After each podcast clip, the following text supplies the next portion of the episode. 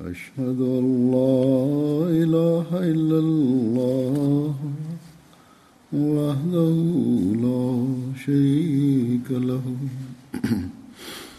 وأشهد أن محمدا عبده ورسوله أما بعد فأعوذ بالله من الشيطان الرجيم بسم الله الرحمن الرحيم الحمد لله رب العالمين الرحمن الرحيم مالك يوم الدين إياك نعبد وإياك نستعين اهدنا الصراط المستقيم صراط الذين أنعمت عليهم غير المغضوب عليهم ولا الضالين إنما يعمر مساجد الله من آمن بالله واليوم الآخر وأقام الصلاة وآتى الزكاة ولم يخش إلا الله فعسى أولئك أن يكونوا فأولئك أن يكونوا من المهتدين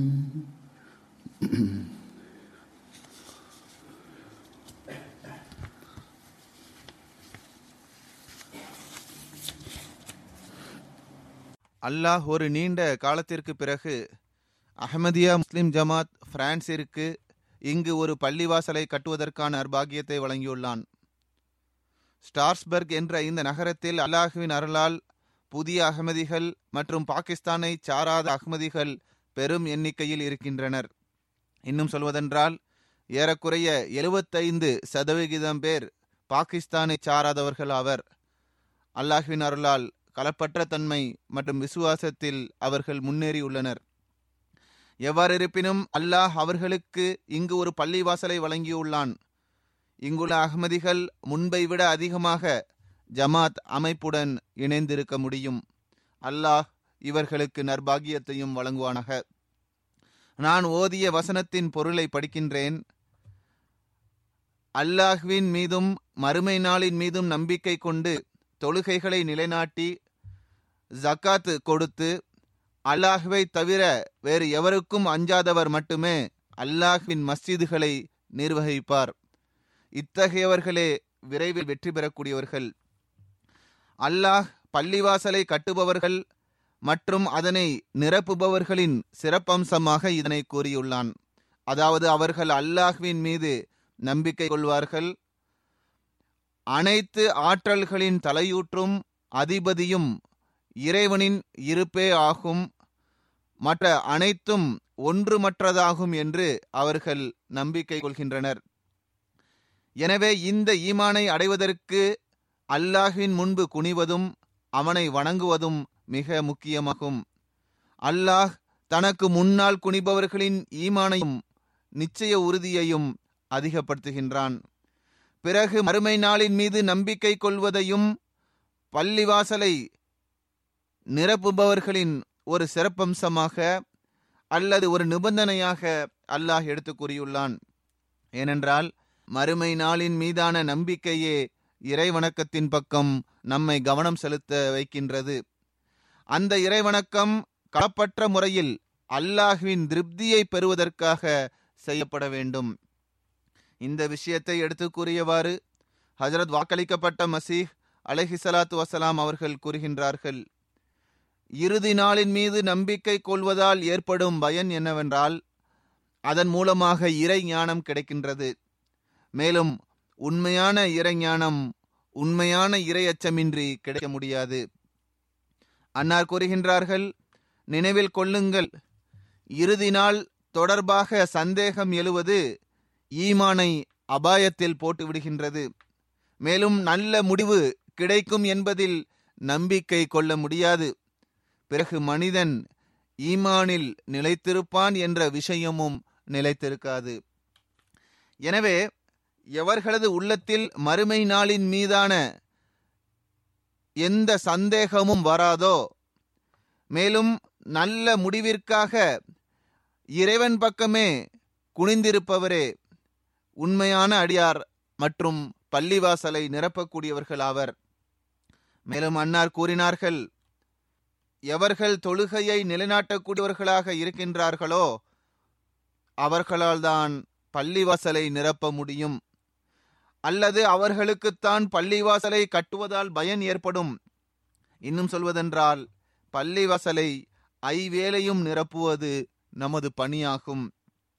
அல்லாஹ் இங்கு தொழுகையை நிலைநாட்டக்கூடியவர்கள் என்று கூறியுள்ளான்.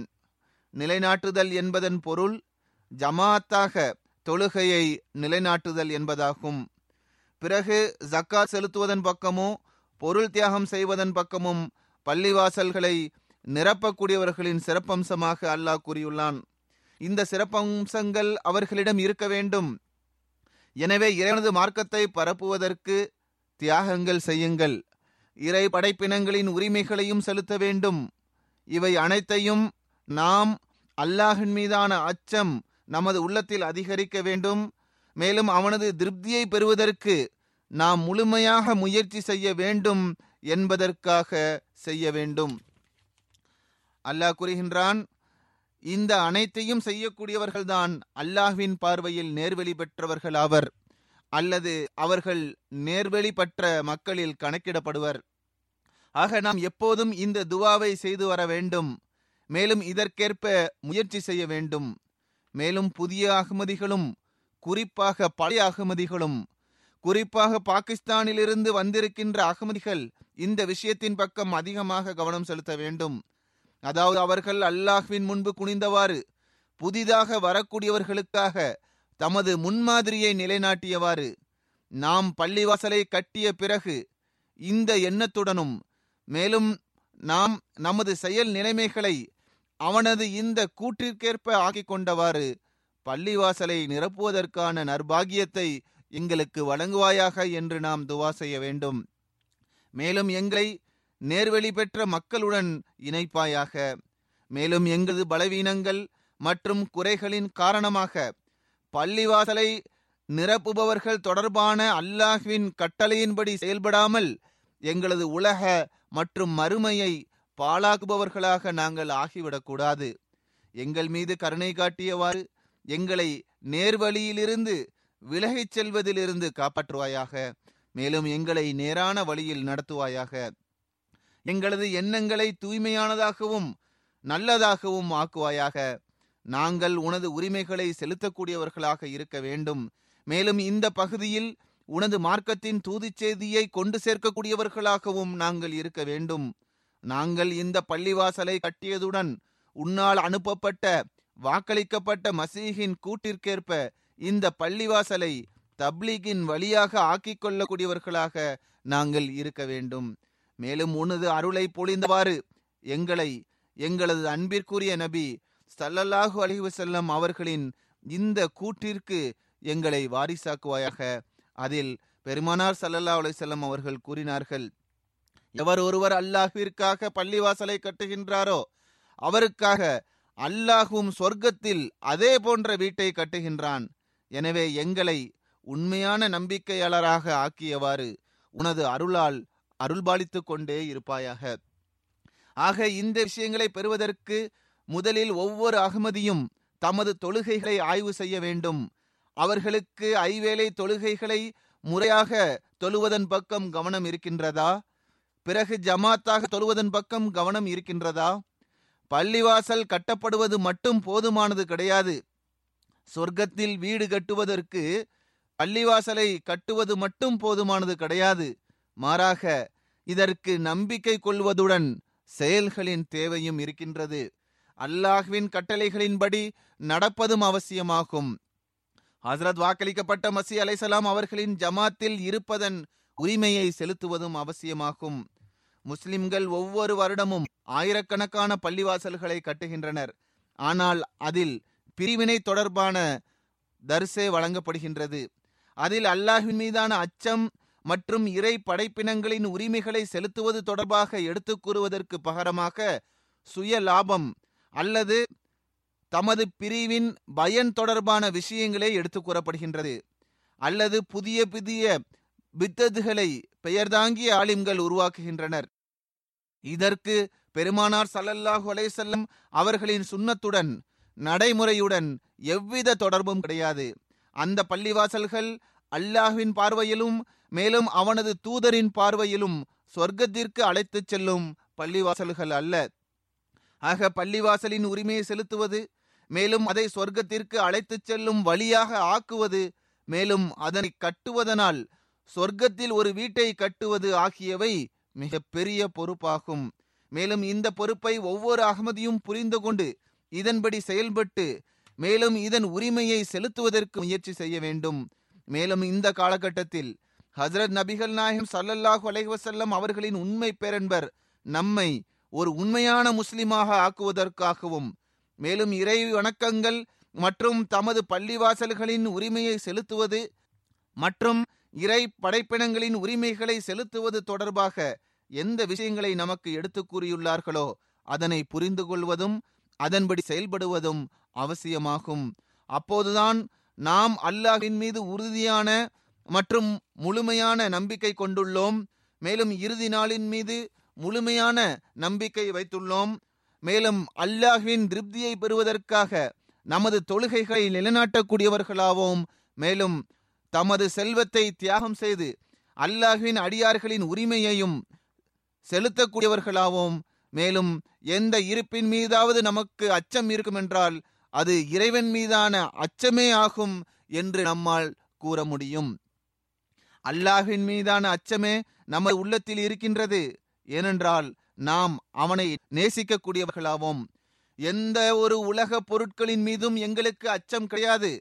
இறைவன் மீது எந்த அளவுக்கு எங்களுக்கு அன்பு இருக்கின்றதோ அது போன்ற அன்பு உலக பொருட்களின் மீது எங்களுக்கு கிடையாது.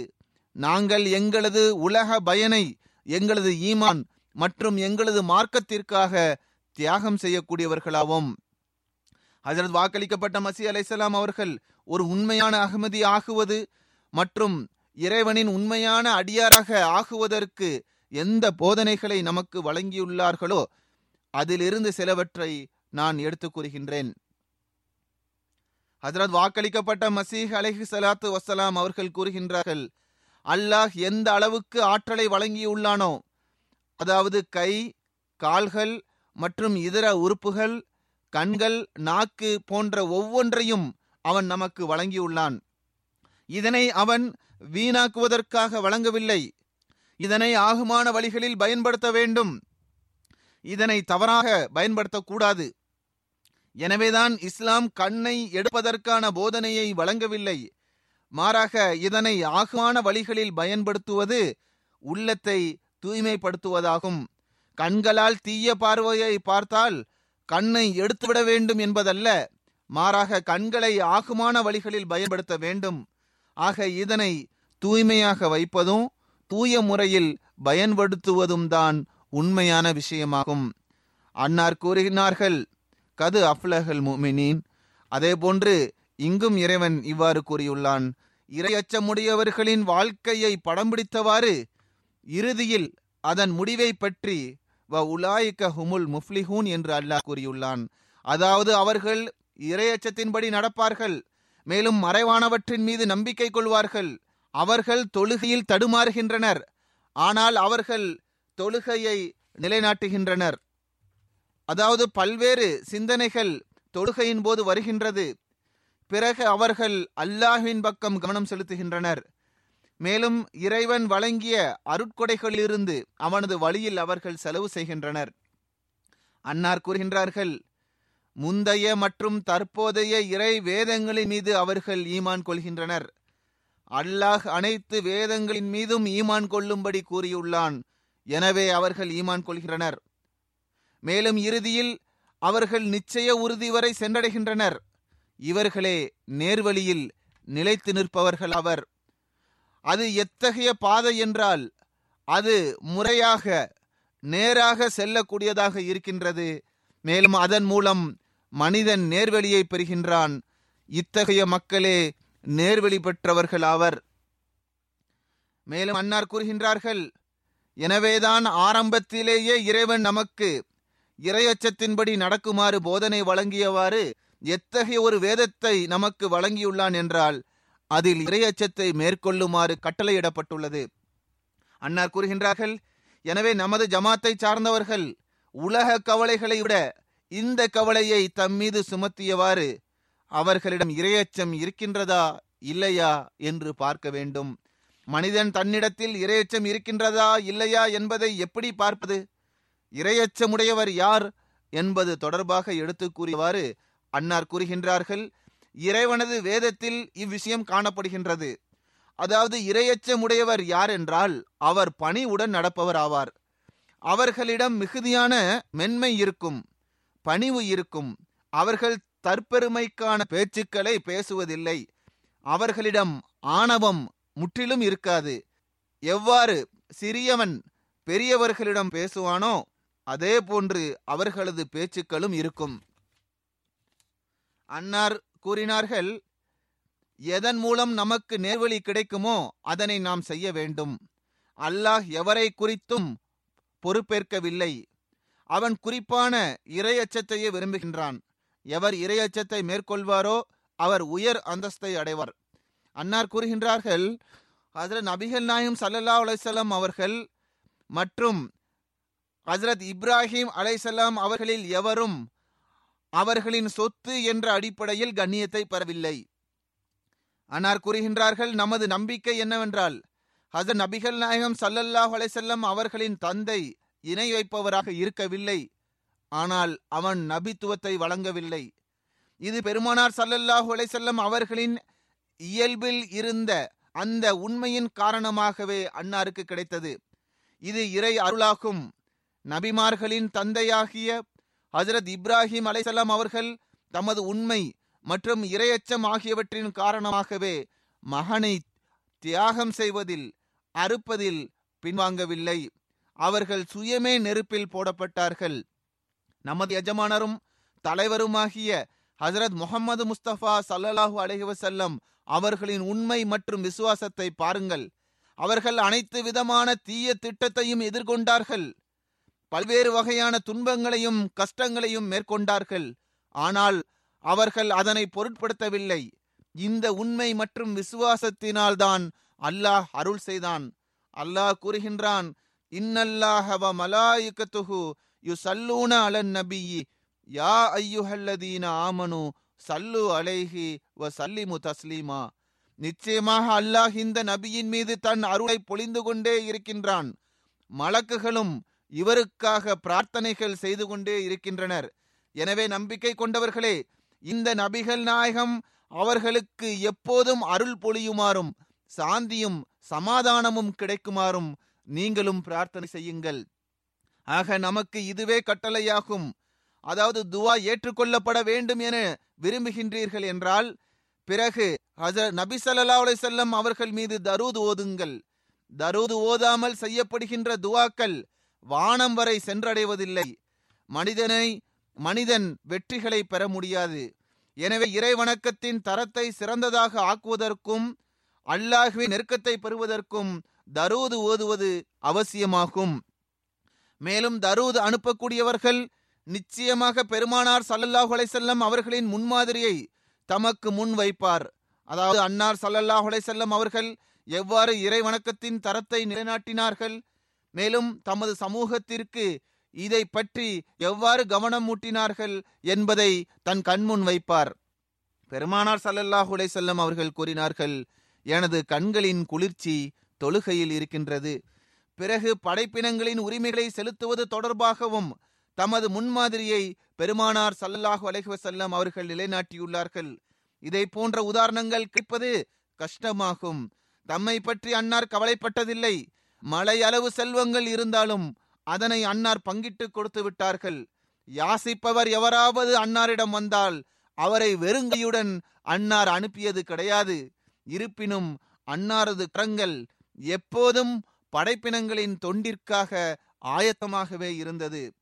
ஆக தரூத் அனுப்பக்கூடியவர் பெருமானார் ஸல்லல்லாஹு அலைஹி வஸல்லம் அவர்களின் முன்மாதிரியை முன்னிறுத்தியவாறு தரூத் அனுப்பும் போதுதான் அவரது கவனம் பெருமானார் ஸல்லல்லாஹு அலைஹி வஸல்லம் அவர்கள் நிலைநாட்டிய அந்த முன்மாதிரியின்படி செயல்படுவதன் பக்கம் செல்லும். இந்த நிலைமை இருக்குமென்றால் பிறகு அல்லாஹ் தனது அன்பிற்குரிய நபி தனது அன்பிற்குரிய அடியானின் அன்பின் வெளிப்பாடு மற்றும் அவர்கள் மீது தரூத் அனுப்பியதன் காரணமாக நமது துவாக்களையும் ஏற்றுக்கொள்ளும் தகுதியை வழங்குவான். மேலும் அப்போதுதான் நாம் அல்லாஹ்வின் நெருக்கத்தை பெற்று எளிமையையும் மென்மையையும் வெளிப்படுத்தக்கூடியவர்களாக ஆகி இறையச்சத்தின்படி நடக்கக்கூடிய அந்த மக்களுடன் நாம் இணைய முடியும். மேலும் அந்த மக்களே நேர்வெளி பெறக்கூடிய மக்கள் அவர். ஹஜ்ரத் வாக்களிக்கப்பட்ட மசீஹ் அலைஹிஸ்ஸலாம் அவர்கள் ஒரு சந்தர்ப்பத்தில் கூறுகின்றார்கள், நாம் வெறும் வாதம் மட்டும் செய்யக்கூடியவர்களாக இருப்போம் என்றால் பிறகு அதனால் எவ்வித பயனும் கிடையாது. அன்னார் கூறுகின்றார்கள், வெற்றி பெறுவதற்கு இறையச்சம் அவசியமாகும். வெற்றியை நீங்கள் விரும்பினால் பிறகு இறையச்சம் உடையவராக ஆகிவிடுங்கள். மேலும் இதுவே உண்மையான இறையச்சமாகும். இதுவே அல்லாஹ்வின் உண்மையான அடையாளத்தை காட்டி கொடுக்கின்றது. மேலும் அவனது கட்டளைகளின்படி நடப்பவர்களாக ஆக்குகின்றது. பிறகு தொழுகையின் உண்மைத்துவத்தை எடுத்து கூறியவாறு தொழுகை என்பது என்ன, உண்மையான தொழுகை எவ்வாறு இருக்க வேண்டும் என்பது தொடர்பாக அன்னார் கூறுகின்றார்கள், நாவால் இறைவன் இருக்கின்றான் என்று பெரும்பாலார் ஏற்றுக்கொள்கின்றனர். ஆனால் ஆராய்ந்து பார்த்தால் அவர்களிடம் நாத்திகம் இருப்பது தெரிய வரும். ஏனென்றால் உலகப் பணிகளில் அவர்கள் மூழ்கிவிடும்போது அவர்கள் இறைவனது தண்டனை மற்றும் அவனது மகத்துவத்தை முற்றிலும் மறந்து விடுகின்றனர். எனவே இந்த விஷயம் மிகவும் அவசியமாகும். அதாவது நீங்கள் துவாவின் மூலமாக இறை ஞானத்தை வேண்டுங்கள். அல்லாஹுடனான தொடர்பை துண்டிப்பது மரணமாகும் என்ற அறிவு ஏற்படாத வரை அவன் மீதான முழுமையான நம்பிக்கை ஏற்பட முடியாது. பாவங்களிலிருந்து தப்பிப்பதற்கு துவா செய்கின்ற அதே வேளையில் திட்டங்களை தீட்டுவதையும் விட்டுவிடாதீர்கள். துவா செய்வதும் அவசியமாகும், திட்டங்களை தீட்டுவதும் அவசியமாகும். மேலும் எந்த சபைகளில் கலந்து கொள்வதால் பாவம் செய்வதற்கான எண்ணம் உருவாகின்றதோ அதிலிருந்து தவிர்ந்து கொள்ளுங்கள். எனவே ஒவ்வொருவரும் சுயமே இதனை ஆய்வு செய்ய முடியும். எந்தெந்த சபைகள் அல்லது டிவியில் வருகின்ற எந்தெந்த நிகழ்ச்சிகளினால் பாவம் செய்வதற்கான எண்ணம் ஏற்படுகின்றதோ அதனை நாம் விட வேண்டியது வரும். அதனை விட்டு விடுங்கள். மேலும் அத்துடன் துவாவும் செய்து வாருங்கள். அல்லாஹ்வின் அருளினால் அதை விட்டுவிடுவதற்கான நர்பாகியமும் கிடைக்கின்றது. எனவே இதற்காகவும் துவா செய்யுங்கள். நன்றாக அறிந்து கொள்ளுங்கள், இறை நியதிக்கேற்ப மனிதனுக்கு ஏற்படுகின்ற ஆபத்துகள் அனைத்தும் இறைவனது உதவியின்றி ஒருபோதும் விலக முடியாது. தொழுகை ஐவேளை நிறைவேற்றப்படுகின்றது. இதிலும் இதன் பக்கமே சுட்டிக்காட்டப்பட்டுள்ளது. அதாவது எப்போது வரை மன எழுச்சி மற்றும் எண்ணங்களிலிருந்து அதனை பாதுகாப்பாக வைக்கவில்லையோ அப்போது வரை அது உண்மையான தொழுகையாக இருக்காது. தொழுகை என்பது வெறும் குனிந்து எழுவதோ சடங்கு ரீதியாக செய்யப்படுவதோ அல்ல. தொழுகை எத்தகைய விஷயம் என்றால் அதனை உள்ளமும் உணர்ந்து ஆன்மா உருகி ஒரு அச்சத்திற்குரிய நிலையில் இறை சன்னிதானத்தில் விழுவதாகும். எதுவரை ஆற்றல் இருக்கின்றதோ அதுவரை உருக்கத்தை உருவாக்குவதற்கு முயற்சி செய்ய வேண்டும். மேலும் ஆன்மாவில் இருக்கின்ற பாவங்கள் நீங்குவதற்காக பணிவுடன் வேண்ட வேண்டும். இத்தகைய தொழுகையே அருளுக்குரியதாகும். இதில் அவர் நிலைத்து நின்றால் பிறகு அவர் இரவில் அல்லது பகலில் அவரது உள்ளத்தில் ஒரு ஒளி இறங்குவதையும் தீமையை தூண்டக்கூடிய ஆன்மா மெதுமெதுவாக மறைவதையும் அவர் பார்ப்பார். எவன் அவரை படைத்தானோ அவனிடமே அதற்குரிய மருந்து இருக்கின்றது. அதாவது அல்லாஹ்வே அவனுக்கு சிகிச்சை அளிக்க முடியும். எனவே ஆன்மாவின் தீமைகள் மற்றும் பாவங்களிலிருந்து தப்பிப்பதற்கு அல்லாஹ்விடமே அவனது அருளை வேண்ட வேண்டும். பிறகு தொழுகையின் முக்கியத்துவத்தை எடுத்து கூறியவாறு அன்னார் கூறுகின்றார்கள், தொழுகையே இறை வணக்கத்தின் சத்து ஆகும். எனவே எப்போதும் நினைவில் கொள்ளுங்கள், அதாவது தொழுகையின்றி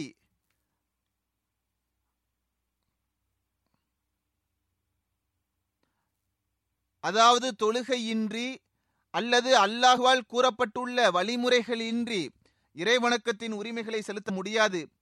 தொழுகைக்கு சில நிபந்தனைகளும் உள்ளன, இதனையும் நிறைவேற்றுவது அவசியமாகும். தொழுகையில் இந்த விஷயத்தையும் கருத்தில் கொள்வது அவசியமாகும். அதாவது நான் இறைவனது அருளை வேண்டியவாறு நிற்கின்றேன் என்ற இந்த விஷயத்தை கருத்தில் கொள்ள வேண்டும்.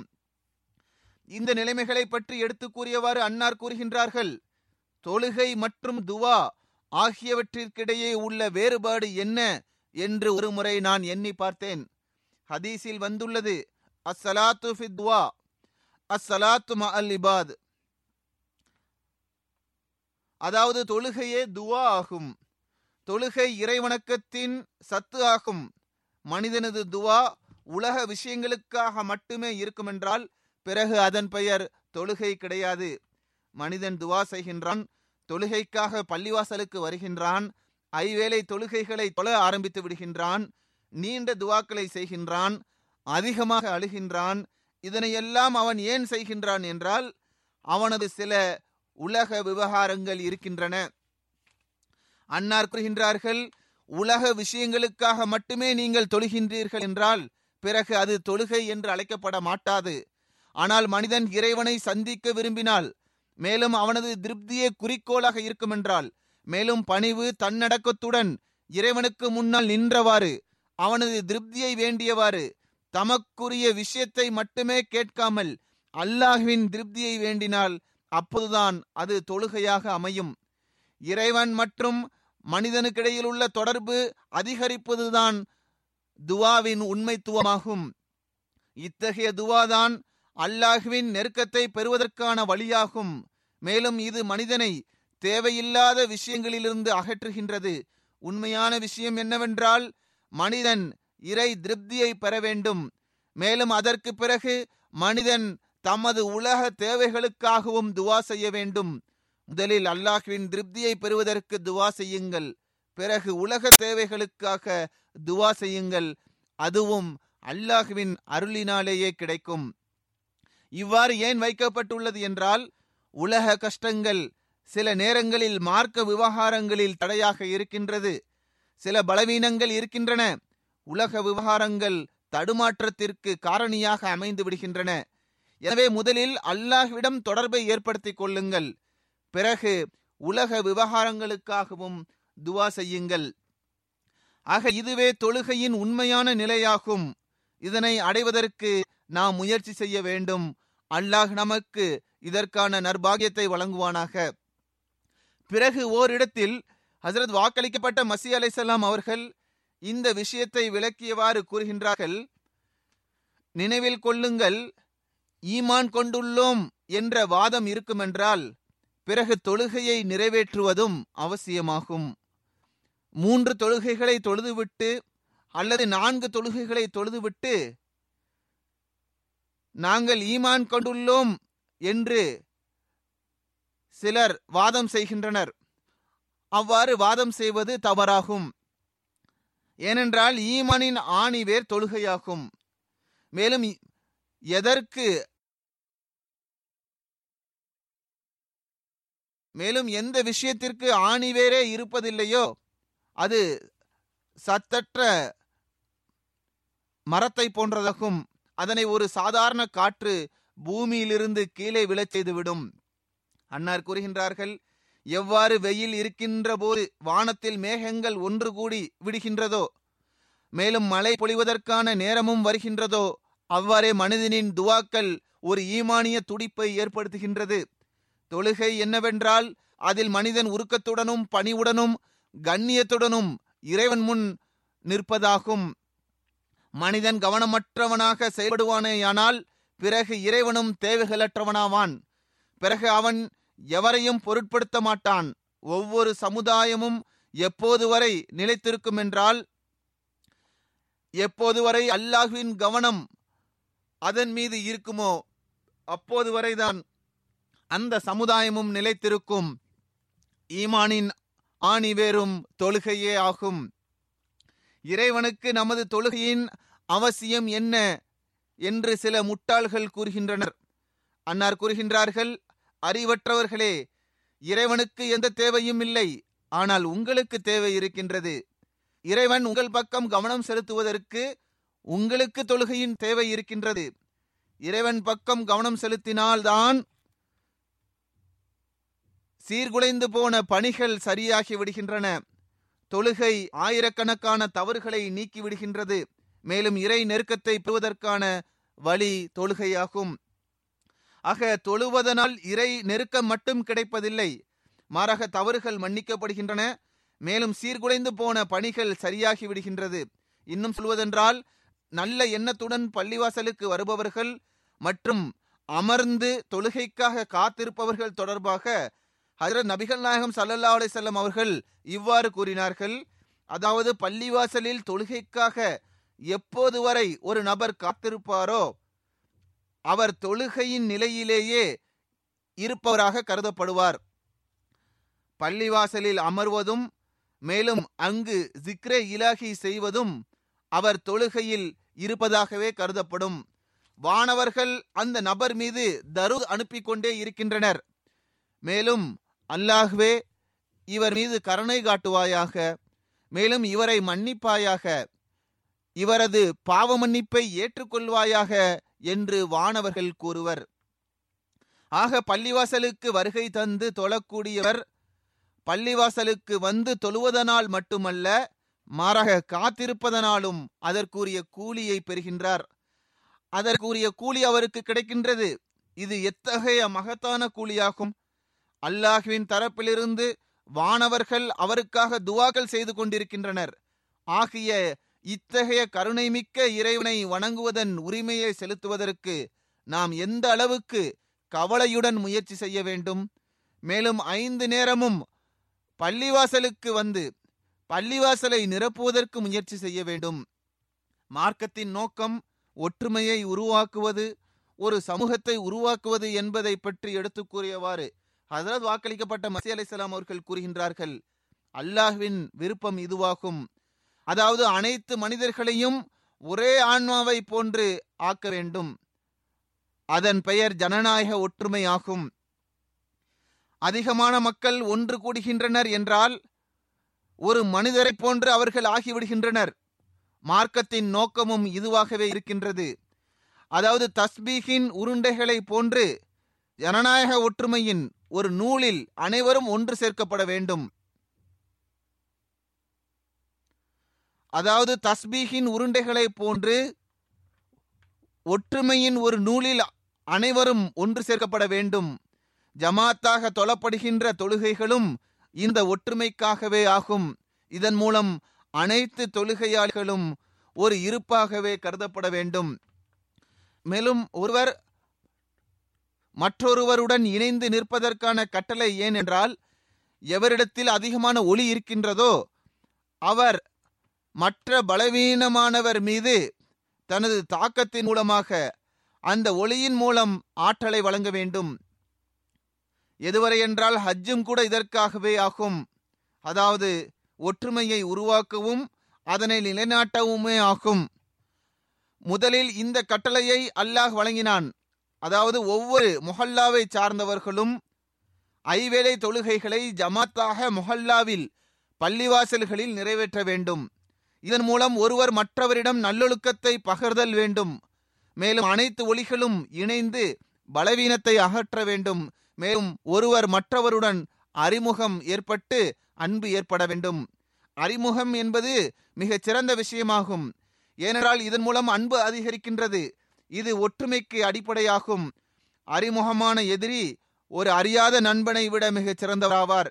ஏனென்றால் வெளிநாட்டில் சந்திக்கும் போது இந்த அறிமுகத்தின் காரணமாக உள்ளத்தில் அன்பு உருவாகி விடுகின்றது.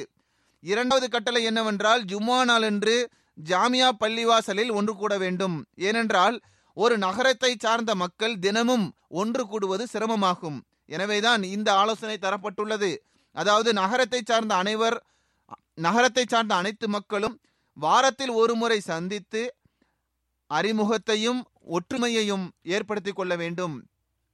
இப்போது இங்கு தூரம் அதிகமாக இருந்தாலும் எவர்களிடம் வாகனத்திற்கான வசதி இருக்கின்றதோ அவர்கள் பள்ளிவாசலுக்கு தினமும் வருவது என்பது சிரமமான விஷயம் அல்ல. அவர்களால் வர முடியும், வர வேண்டும் என்ற எண்ணம் இருக்குமென்றால் பிறகு அவர்களால் பள்ளிவாசலை நிரப்ப வர முடியும். தொலைதூரத்தில் இருந்தாலும் ஜும்மாவிற்கு கண்டிப்பாக வர வேண்டும். இறுதியில் எப்போதாவது அனைவரும் ஒன்றாகி விடுவார்கள் அனைவரும் ஒன்றாகி விடுவீர்கள். பிறகு பெருநாட்களில் கிராமப்புற மற்றும் நகர்ப்புறத்தை சார்ந்த மக்கள் அனைவரும் இணைந்து தொழ வேண்டும். இதன் மூலம் அறிமுகமும் அன்பும் அதிகரித்து ஒற்றுமை ஏற்பட வேண்டும். இதே போன்று முழு உலக மக்களும் வாழ்நாளில் ஒருமுறை, அதாவது மக்காவின் மைதானத்தில் ஒன்று கூட வேண்டும் என்று அல்லாஹ் நிர்ணயித்துள்ளான். அதாவது எவர்களுக்கு ஹஜ் செய்வதற்கான வாய்ப்பு இருக்கின்றதோ அவர்கள் அவர்கள் ஹஜ்ஜிற்காக செல்ல வேண்டும். ஆக இவ்வாறு அல்லாஹ் ஒருவர் மற்றவரிடம் அன்பு அதிகரிக்க வேண்டும் என்று விரும்புகின்றான். அன்னார் எதிரிகள் பற்றி கூறுகின்றார்கள். ஆனால் வருத்தத்திற்குரிய விஷயம் என்னவென்றால், இஸ்லாத்தின் தத்துவம் எத்தகைய உறுதி வாய்ந்ததாக உள்ளது. உலக ஆட்சியாளர்களின் எந்த கட்டளையையும் மனிதன் பேணி நடப்பதில் சோம்பேறியாக இருக்கலாம். ஆனால் இறைவனது கட்டளைகளை பேணி நடக்காமல் இருப்பது, அதிலிருந்து முகம் திருப்புவது என்பது ஒருபோதும் சாத்தியமற்றதாகும். குறைந்தது பெருநாள் தொழுகையை கூட தொழாத எந்த முஸ்லிம்தான் இருப்பார்? ஆக இந்த அனைத்து ஒன்று கூடுதலின் பயன் என்றுமென்றால், ஒரு ஒளி மற்றவரிடம் தாக்கத்தை ஏற்படுத்தி அவருக்கு ஆற்றலை வழங்க வேண்டும். ஒருவர் மற்றொருவருடன் சந்திக்கின்ற போது தாக்கம் ஏற்படுகின்றது. இது ஈமானில் மிகவும் பலவீனமானவர்களாக இருப்பவர்களாலேயே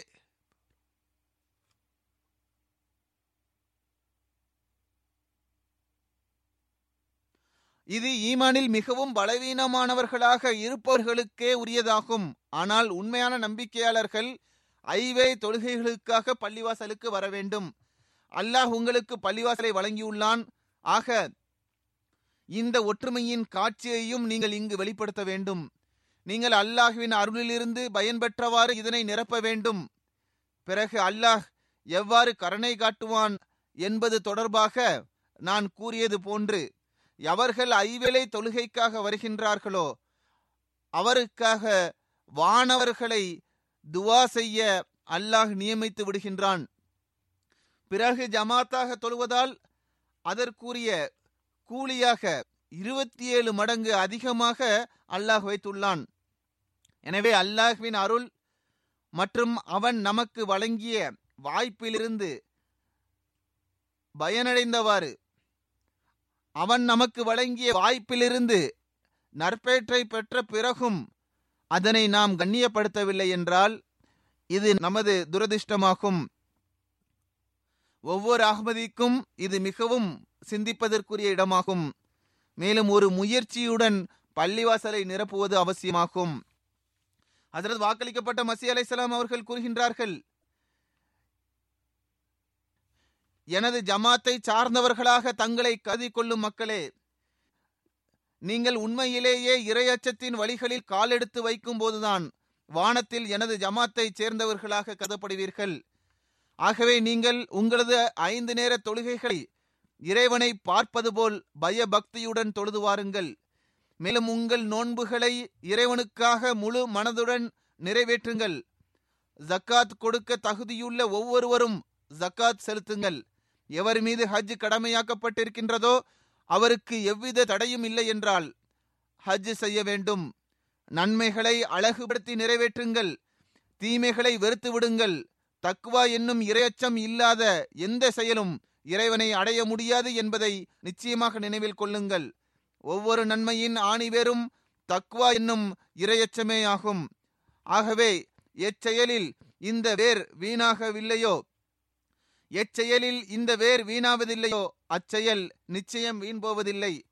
அன்னார் கூறுகின்றார்கள், எப்போதாயினும் உங்களுக்கு ஏதேனும் நஷ்டம் உண்டாகுமெனில் அது உங்களது கையால் உண்டான நஷ்டமே அல்லாமல் உங்கள் பகைவர்களின் கையால் உண்டானது அல்ல. இறைவன் உங்களுக்கு என்றென்றும் மறைந்து போகாத கௌரவத்தையும் மதிப்பையும் நிச்சயமாக வானத்தில் அளிப்பான். ஆகவே நீங்கள் அவனை ஒருபோதும் விட்டுவிடாதீர்கள். அன்னார் கூறுகின்றார்கள், நீங்கள் இறைவனின் இறுதி ஜமாத்தாக இருக்கின்றீர்கள்.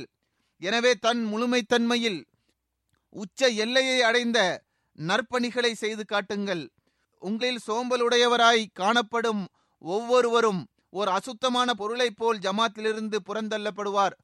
மேலும் அவர் ஏக்கத்துடன் மரணிப்பார். அவரால் இறைவனுக்கு எவ்வித தீங்கும் விளைவிக்க முடியாது. கவனிங்கள், உங்களுடைய இறைவன் உண்மையிலேயே இருக்கின்றான் என்பதை நான் மகிழ்ச்சியுடன் தெரிவித்துக் கொள்கின்றேன். அனைவரும் அவனது படைப்பினங்களாயிருப்பினும் எவர் இறைவனை தேர்ந்தெடுக்கின்றாரோ அவரையே இறைவனும் தேர்ந்தெடுத்துக் கொள்கின்றான். எவர் அவனிடம் செல்வாரோ அவனும் அவரிடம் வந்துவிடுகின்றான். எவர் அவனை கண்ணியப்படுத்துகின்றாரோ அவனும் அவரை கண்ணியப்படுத்துகின்றான். அல்லாஹ் நமக்கு ஹஜ்ரத் வாக்களிக்கப்பட்ட மசீஹ் அலைஹிஸ்ஸலாம் அவர்களின் இந்த வேதனை மிக்க சொற்களை புரிந்து கொண்டவாறு ஈமானில் முன்னேறுவதற்கான நற்பாகியத்தை வழங்குவானாக. மேலும் இறைவணக்கத்தின் உரிமையை செலுத்துவதற்கு நற்பாகியத்தை வழங்குவானாக. இறைவனுடன் உயிருள்ள தொடர்பை ஏற்படுத்திக் கொள்வதற்கு நற்பாகியத்தை வழங்குவானாக. மேலும் நாம் இந்த பள்ளிவாசலை எப்போதும் நிரப்பக்கூடியவர்களாக விளங்குவோமாக. இப்போது நான் இந்த பள்ளிவாசல் தொடர்பாக சில விவரங்களையும் எடுத்து கூறுகின்றேன். அல்லாஹ்வின் அருளால் சில ஆண்டுகளுக்கு முன் இந்த பள்ளிவாசலுக்காக முயற்சிகள் மேற்கொள்ளப்பட்டன. பிறகு அல்லாஹ் இந்த இடத்தை வழங்கினான்.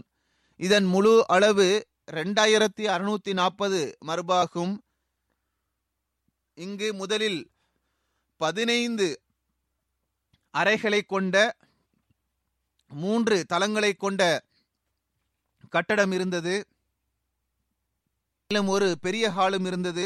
இதை வாங்குவதற்காக சில தொகை அழகிய கடன அழகிய கடனாக தலைமையகத்திலிருந்தும் பெறப்பட்டது.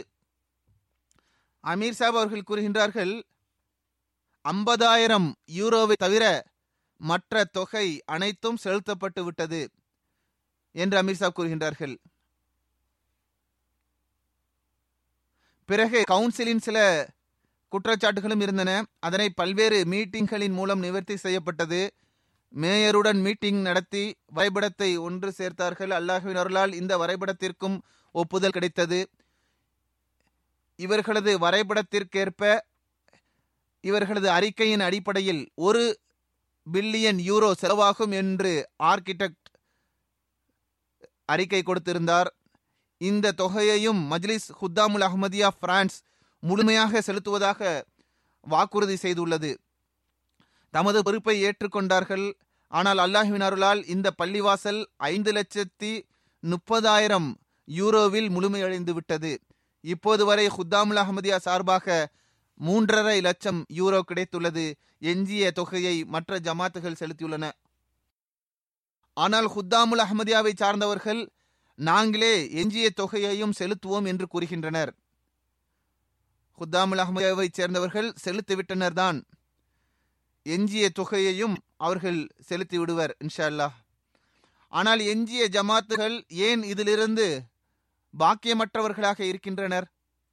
இந்த பள்ளிவாசல் கட்டப்பட்டு இந்த பள்ளிவாசல் கட்டப்பட்டு விட்டதென்றால் பிறகு லஜ்னா மற்றும் அன்சார் ஆகிய இருவரும் இணைந்து ஒரு பள்ளிவாசலை கட்டுவதற்கான பொறுப்பை ஏற்க வேண்டும். வரக்கூடிய மூன்று ஆண்டுகளுக்குள் இங்கு ஒரு பள்ளிவாசலை கட்ட வேண்டும். அதை அன்சார் மற்றும் லஜ்னாவை சார்ந்தவர்கள் இணைந்து கட்ட வேண்டும். இந்த பள்ளிவாசலை கட்டுவதற்காக ஒரு கமிட்டி அமைக்கப்பட்டது. அதில் மதிப்பிற்குரிய அஸ்லம் அதோரி சாஹிப், ஷஹபாஸ் சாஹிப், முகமது ஆசிம் சாஹிப் மற்றும் மன்சூர் சாஹிப் ஆகியோர் பெரும் முயற்சி செய்தனர். அல்லாஹ் இவர்களுக்கு நற்கூலியை வழங்குவானாக. சட்ட விதிமுறைகளுக்கேற்ப இந்த பள்ளிவாசலில் இருநூத்தி ஐந்து நபர்கள் தொழ முடியும்.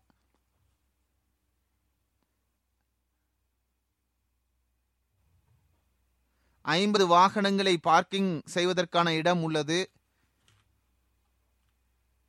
ஒரு ஜமாத் அலுவலகம் உள்ளது. லஜ்னாவிற்கும் அலுவலகம் உள்ளன. ஆண்கள் மற்றும் பெண்களுக்கும் லைப்ரரி இருக்கின்றது. இதேபோன்று குளியல குளியலறையும் உள்ளது. மிகப்பெரிய ஒரு பார்க்கிங் ஹால் உள்ளது. எமர்ஜென்சி ஏற்பட்டால் அதில் நூற்றி இருபத்தைந்து நபர்கள் வரை இருக்க முடியும். இதற்கு முன்பு இந்த கட்டிடத்தில் பதினைந்து அறைகள் இருந்தன. அதனை சரி செய்து மீண்டும் இப்போது புதிதாக கட்டப்பட்டுள்ளது. அதுவும் இப்போது பயன்பாட் பயன் அதுவும் இப்போது பயன்படுத்தப்பட்டு வருகிறது. இந்த பள்ளிவாசல் ஸ்டாஸ்பர்க் நகரத்திலிருந்து ஏறக்குறைய பதினைந்து கிலோமீட்டர் தொலைவில் உள்ளது. இது ஒன்றும் தொழுகையாளிகள் வராமல் இருப்பதற்கான மிகப்பெரிய தூரம் ஒன்றும் அல்ல. அதே போன்று முரப்பி வீடும் இதில் உள்ளது. அதில் நான்கு அறைகள் உள்ளன. மினரா வைப்பதற்கு முறையான அனுமதி கிடைக்கவில்லை. ஆனால் பள்ளிவாசலின் வலப்பக்கத்தில் எட்டு மீட்டர் உயரத்தில் ஒரு டூம் வைப்பதற்கு அனுமதி கிடைத்துள்ளது. அது மிகவும் அழகாக இருக்கின்றது. உள்ளே மெஹராபும் இருக்கின்றது. அல்லாஹ் எல்லா வகையிலும் இதனை அருளுக்குரியதாக ஆக்குவானாக. பள்ளிவாசல் கட்டுவதற்கு தியாகம் செய்த அந்த குத்தாம்களின் பொருளிலும் உயிரிலும் பரக்கச் செய்வானாக. வெறும் பள்ளிவாசலுக்கான பொருள் தியாகம் மட்டுமல்ல, பள்ளிவாசலை நிரப்புவதன் ஆன்மாவையும் புரிந்து கொள்ளும் நர்பாகியத்தை வழங்குவானாக. மேலும் குத்தாம்களின் இறைவணக்கத்தின் தரமும் அதிகரிக்கட்டுமாக.